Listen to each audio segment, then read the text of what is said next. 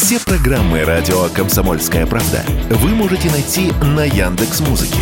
Ищите раздел вашей любимой передачи и подписывайтесь, чтобы не пропустить новый выпуск. Радио КП на Яндекс Музыке. Это удобно, просто и всегда интересно.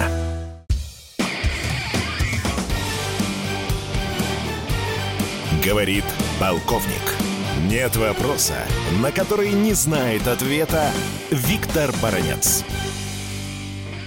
Если бы вы у меня сегодня спросили, как вы, Виктор Николаевич, относитесь к инициативе генерального секретаря ООН Гутерриша быть посредником в конфликте между Россией и Украиной, то сразу докладываю, я категорически против. Как я категорически против того, чтобы Киеву удалось вывести свои проблемы на орбиту Организации Объединенных Наций, где бы Россия опять бы предстала в э, образе мальчика для битья. Сегодня никакие Гутерриши нам не нужны, ни Вашингтоны, ни НАТО нам не нужны в установлении отношений с Украиной. Только прямые переговоры Москвы и Киева. Но они вряд ли могут состояться, потому что Зеленский выдвигает совершенно нереалистические условия для переговоров. Какие же? Да я хотя бы два назову. Это чтобы российская армия полностью ушла с тех территорий, где она сегодня дислоцируется, ведет боевые действия,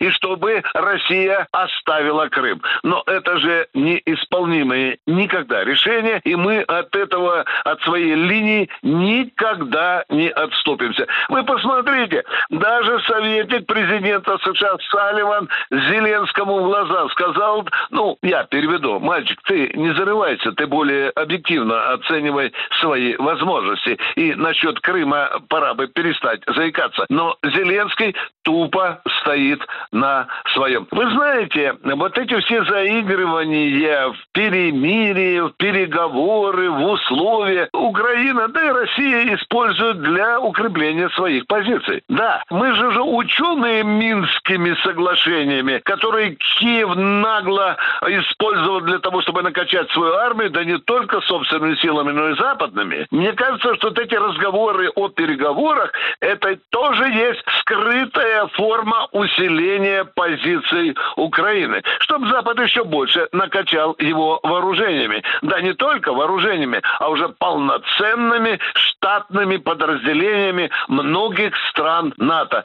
Так что если и переговоры и состоятся когда-то, то они состоятся на условиях победителей, то есть на наших условиях. Виктор Баранец, Радио «Комсомольская правда», Москва. Говорит полковник. Нет вопроса, на который не знает ответа Виктор Баранец.